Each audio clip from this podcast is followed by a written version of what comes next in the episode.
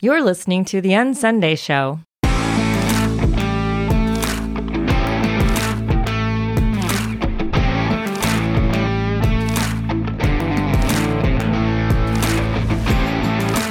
Leaving behind religious obligation to find a more authentic expression of Christ in us. This is the Unsunday Show.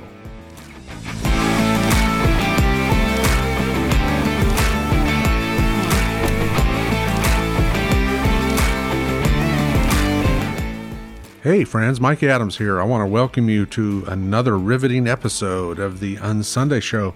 Really appreciate you joining me today. I want to talk about kind of a serious subject today. I want to talk about what we've called church discipline. This phrase, church discipline, has been around Christianity for quite some time, and I want to talk about it. I want to ask the question is it real? Is it something that belongs in the new covenant, or is it an old covenant concept? And so I want to delve into Matthew 18 here, which is kind of the go to verse for a proof text for church discipline. But let me say this too, just as we're getting started. You know, I used to write a lot. I've tried to sit down and write about this so many times. This has been a topic that's been on my mind for probably two years or so. And every now and then I get the urge to sit down and write about it. But, you know, I have a real writing block now. I used to be rather proficient in writing and reading back in my performance days. I used to write and read in order to be right. Well, I don't have to do that anymore. So I get to rest. I get to relax. Having come into a better understanding of my own identity in Jesus and of grace and of the gospel has kind of really hindered my writing skills. And I'm not totally disappointed in that. But anyway, I say, I say that just to let you know that this isn't something that's coming right off the top of my head. It's something that I've been thinking about, as I said, for quite some time. And I just want to talk it through because it's a lot easier for me now, this side of performance based Christianity, to just talk about things, to have a conversation. And so I do have a couple of hand scribbled notes here, you know, just some bullet points that I want to talk about that I've got on a piece of paper here in front of me, just to keep my thoughts straight. But I want to kind of work through this whole idea of church discipline and ask the question is church discipline legitimate? Is there such a thing as church discipline? If there's not, we owe a whole lot of people an apology. So let's work through this a little bit. And I'm going to be starting here in Matthew 18. I'm going to read this, verses 15 through 20 of Matthew 18. And this should be familiar to most of you, but it's going to be the basis for our conversation. And so let me read it. Again, this is Matthew 18, verses 15 through 20. My heading says Dealing with Sin in the Church. And just as a note, I'm reading from the NIV, not because I think the NIV is super spiritual or super, you know, better than any other version of the Bible. It's just what's right in front of me. And so that's what I grabbed and that's what I'm going to read. But it says this, starting in verse 15, and this is Jesus speaking. We know it's Jesus speaking because the letters are red, right? So Jesus says this If your brother or sister sins, go and point out their fault just between the two of you. If they listen to you, you have won them over. But if they will not listen, Take one or two others along, so that every matter may be established by the testimony of two or three witnesses. If they still refuse to listen, tell it to the church. And if they refuse to listen even to the church, treat them as you would a pagan or a tax collector. Truly, I tell you, whatever you bind on earth will be bound in heaven, and whatever you loose on earth will be loosed in heaven. Again, truly I tell you that if two of you on earth agree about anything they ask for, it will be done for them by my Father who is in heaven. For where two or three gather in my name, there am I with them. And again, that's Matthew 18, verses 15 through 20. We've taken this verse because it says, you know, it has the word church in it a, a couple of times. We've taken this as, well, this is a process for kicking someone out of the church. If someone's, you know, sinning habitually, caught in some kind of a sin, and unrepentant and uh, you know we even turn repentance into kind of a religious term and we think of it more as penance. But repentance really just means a change of mind. That's simply all it is but we take this verse we take this passage and we say okay if someone's in the church and they're sinning against someone else and there's no reconciliation that eventually we need to take it to the entire church and we need to we need to kick them out you know shame them publicly and kind of uh, get rid of them that way but I want to slow down a little bit and I want to look at this verse a little more carefully and I want to share some things with you that I've seen over the, last couple of years as I've worked through this. And the first thing that I want to bring up is the word church appears here everywhere that uh, there's the Greek word ekklesia. The translators have used church here in this instance, and really in almost every instance in the New Testament. Wherever the Greek word ekklesia appears, the translators have inserted the word church. Again, not everywhere in the New Testament, but in most places. I'm thinking specifically of like Acts 19, where we're told that in the uh, city there was an assembly gathered because Paul was causing so much disturbance that there was an assembly gather, which was a public gathering. It was kind of a governmental thing, like a city council.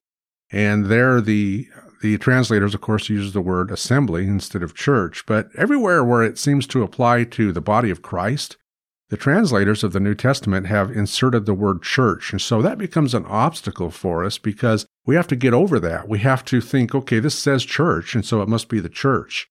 But please realize this, and I've talked about this, you know, a dozen times or more on this podcast, that the word church is an old English word which means a Lord's possession. It's an old English word that probably derived originally from the Greek word kuriakin, which kuriakin means, you know, something belonging to the Lord. And so this old English word, which means a Lord's possession or a Lord's house, probably referring to an English lord at the time. Again, this is very old English. And from what I've been able to uh, put together, this word first appeared around 500 AD and began to be inserted into Scripture. And so, almost everywhere where the word ecclesia, which means assembly or congregation, is used in the New Testament, it's been replaced with the word church, which means a Lord's possession. And like I said, that old English word probably derives from the uh, Koine Greek word uh, which really just appears two times in the New Testament. Did you know that? Kuriakin, which means something belonging to the Lord, appears in 1 Corinthians 11, talking about the Lord's Supper. And it's also in Revelation 1, verse 10, where John says, I was in the Spirit on the Lord's day. Those are the only two instances of that word kuriakin. So if the Old English word for church comes from the Greek word kuriakin, then really church ought to just be used twice in the New Testament. And yet it's everywhere that ecclesia appears. And that causes a lot of confusion. Because church and ecclesia are two different things. Church is something that belongs more to institutional religion. Ecclesia is a free flowing assembly, a free flowing uh, congregation that is the body of Christ. Now, there's a lot that we could say there. There's a lot that I could rehash about that, but I'd just encourage you to go back to previous episodes here on the Unsunday show and even some in the uh, Grace Cafe podcast that my wife and I do, where I talk more about the ecclesia. Specifically, you might want to look at William Tyndale, the episode I did on William Tyndale when he actually died. He was first uh, strangled by church officials, and after he died, he was burned at the stake posthumously by those in charge within the church because he refused to use the word church in place of ecclesia because he saw a distinct difference between the two. One was institutional and took away from what the body of Christ is really about, which is a free flowing assembly. But I'll let you go back into previous episodes and look that over. I'm not going to rehash all of that in this episode right now. There's plenty of that on the Unsunday show and, and different uh, episodes of the podcast. So I'll let you uh, sort that out. But something else to note here is that ecclesias were all over in the culture at that time. When Jesus said, Tell it to the ecclesia, those listening to him had some kind of a reference point for what an ecclesia was. An ecclesia was sort of like a, a city council or a town council where the assembly would come together to decide legal matters and to decide disputes. That's why when Jesus said, I'm going to build my ecclesia, again, our translators have put the word church in there. I'm going to build my church. You know, this is right after Peter said, You're, you're the Christ, the Son of the living God. And Jesus said, I'm going to build my ecclesia, or your translation probably says church. But that's why the disciples didn't stop Jesus at that point and say, What do you mean you're going to build a church? Because he didn't use the word church, he used the word ecclesia. And there were secular ecclesias all over the place in the culture at that time. Again, Acts 19 is a good example of a secular ecclesia being called together to resolve a conflict within the town, within the city. And so when Jesus said, I'm going to build my ecclesia, the disciples and those who heard him had some kind of a reference point to what an ecclesia was. That's why no one raised their hand and stopped him and said, What's an ecclesia? Because they already knew what an ecclesia was. Ecclesias were all over the place. So we'll come back to that concept here of secular ecclesias in just a moment. But another point that I want to make to you is that this passage in Matthew 18 is Old Covenant language spoken to Old Covenant Jews. Let's go back to Matthew 18 for just a moment and read this again. It says, If your brother or sister sins, go and point out their fault just between the two of you. If they listen to you, you have won them over. But if they will not listen, take one or two others along, so that every matter may be established by the testimony of two or three witnesses. Now, when Jesus said there, take one or two others along with you, so that quote, he's quoting here from Deuteronomy uh, chapter 19 and verse 15. In other words, this is a direct quote from the Old Covenant law, from the law of Moses. Jesus is saying if they won't listen to you, take one or two others along. Why? So that every matter may be established by the testimony of two or three witnesses, according to the law of Moses under the Old Covenant that these people were all under at the time that Jesus spoke these words. So if we look at Deuteronomy chapter 19 and verse 15, it will help us to understand what's going on here. Deuteronomy 19:15 says, "One witness is not enough to convict anyone accused of any crime or offense that they may have committed. A matter must be established by the testimony of two or three witnesses. If a malicious witness takes the stand to accuse someone of a crime, the two people involved in the dispute must stand in the presence of the Lord before the priests and the judges who are in office at the time. The judges must make a thorough investigation, and if the witness proves to be a liar, giving false testimony against a fellow Israelite, than do to the false witness as that witness intended to do to the other party. You must purge the evil from among you. The rest of the people will hear of this and be afraid, and never again will such an evil thing be done among you. Show no pity. Life for life, eye for eye, tooth for tooth, hand for hand, foot for foot. This is Old Covenant. This is law, people. This isn't grace. This is Moses. This isn't Jesus. This is Old Covenant. This isn't New Covenant. This language is heavily Old Covenant. And it was spoken in the context of the Old Covenant. This is pre cross. So the new covenant hadn't begun yet, and it's spoken to people who were obligated to keep the law of Moses. Where is the concept of two or three witnesses in the new covenant? It doesn't exist. It's all old covenant. In Hebrews chapter 10 verse 28, the writer of Hebrews mentions that under Moses, people were put to death on the basis of two or three witnesses. It wasn't a kind covenant. It wasn't a gracious covenant. It was a law covenant, and people died on the basis of two or three witnesses. And they died, the writer of Hebrews says, without mercy, which is exactly what Moses said here in Deuteronomy when he said, Show no pity, life for life, eye for eye, tooth for tooth, hand for hand, foot for foot.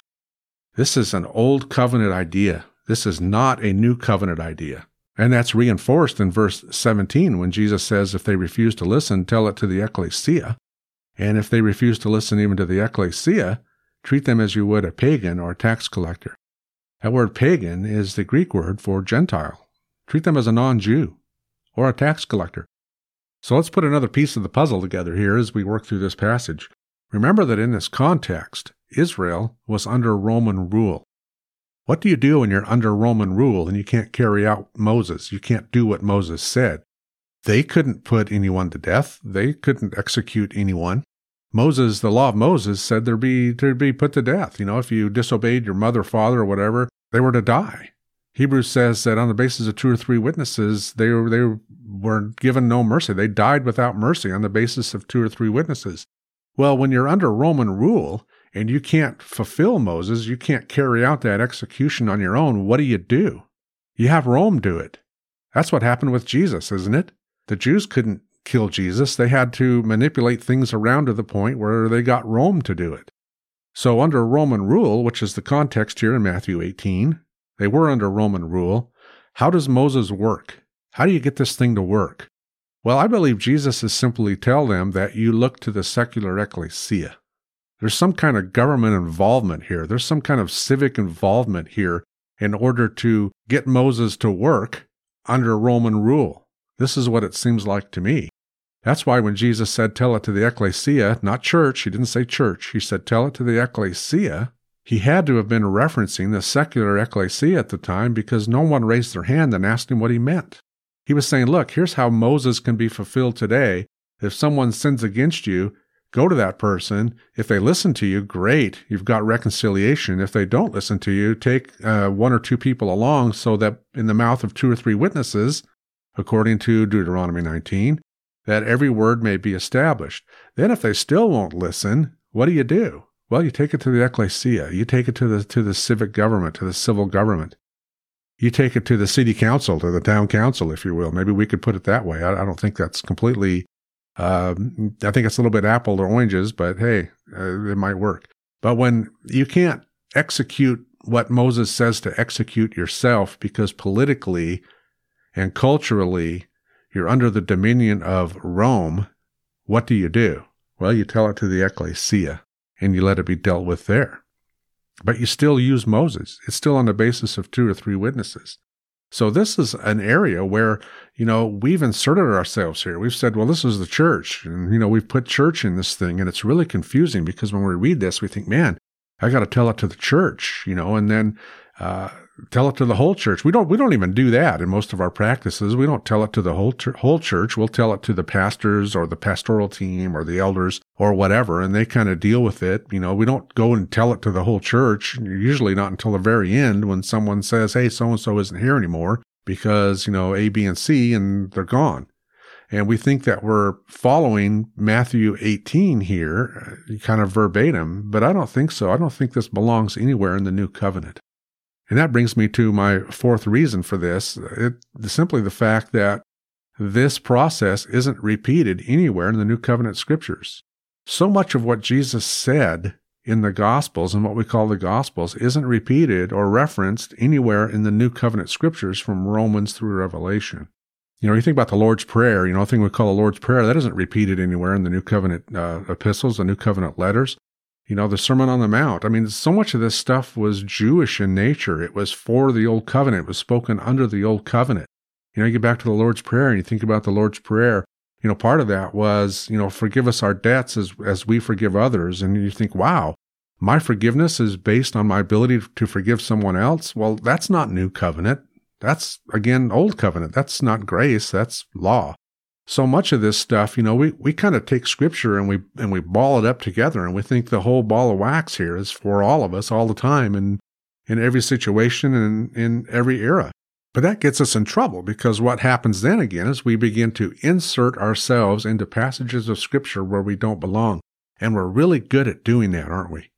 We're really good at doing that. And I think we do that here with Matthew 18 because Jesus' instructions here isn't repeated anywhere in the New Covenant scriptures. And there were, there were several instances where it certainly could have been.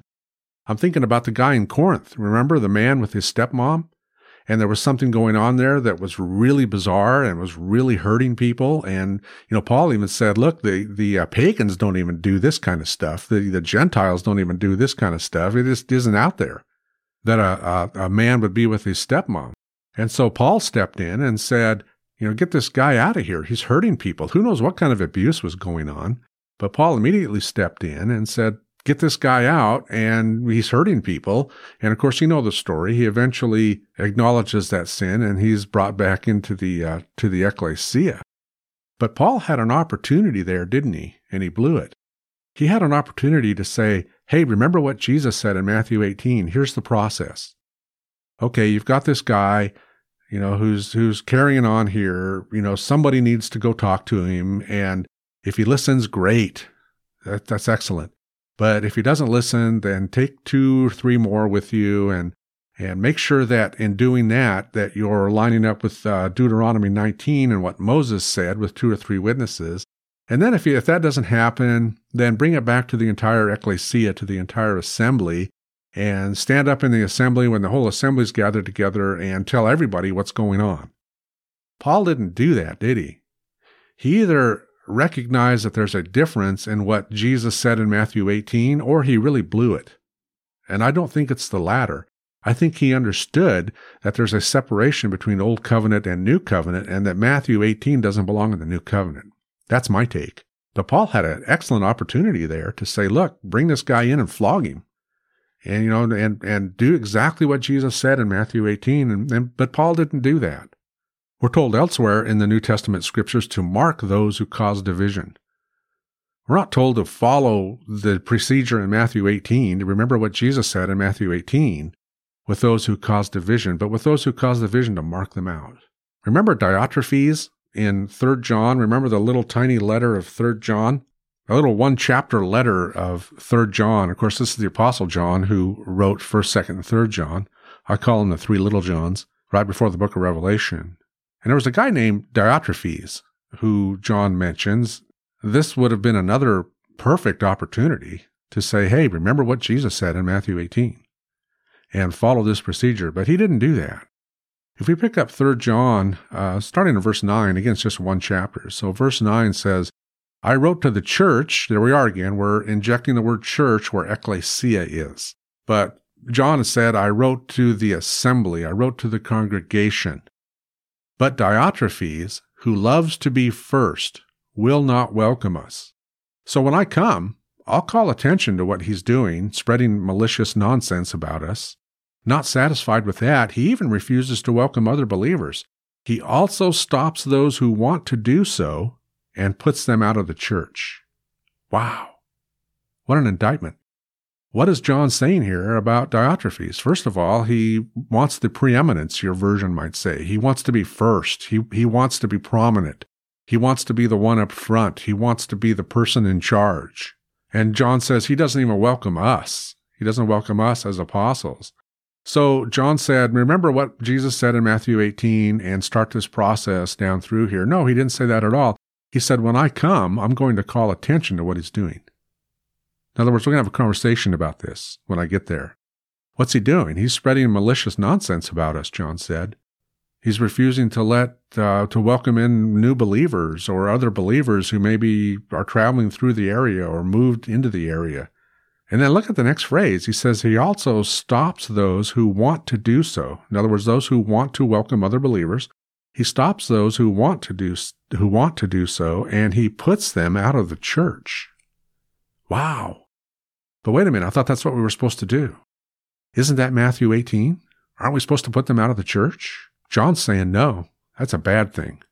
John said, Well, when I come, I'm just going to call attention to what he's doing. We're going to have a conversation with him, and I'm going to have a conversation with you, John is saying, and we're going to talk about what's going on there. He didn't say, Okay, now remember what Jesus said. This is the process, and we need to follow the process.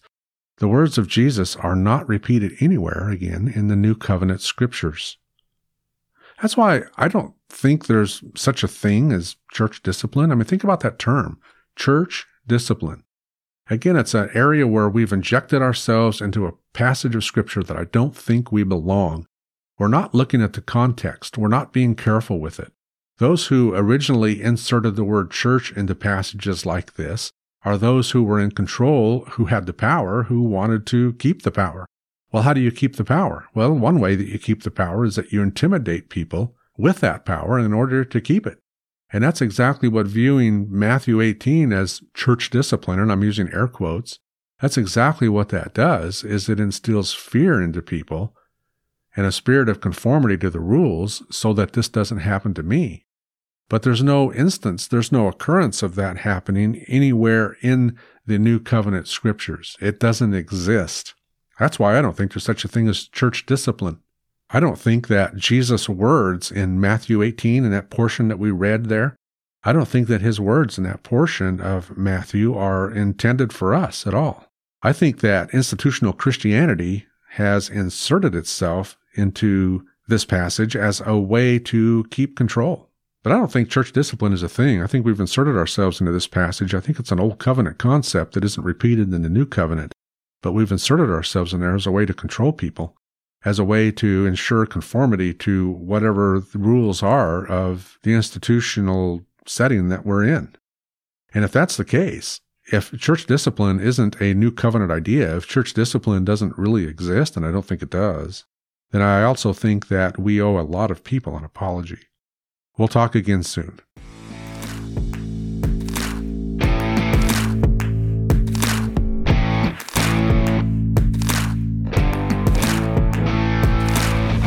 Thank you for joining us on the Unsunday Show. To be a part of this ongoing conversation, visit us online at unsunday.com.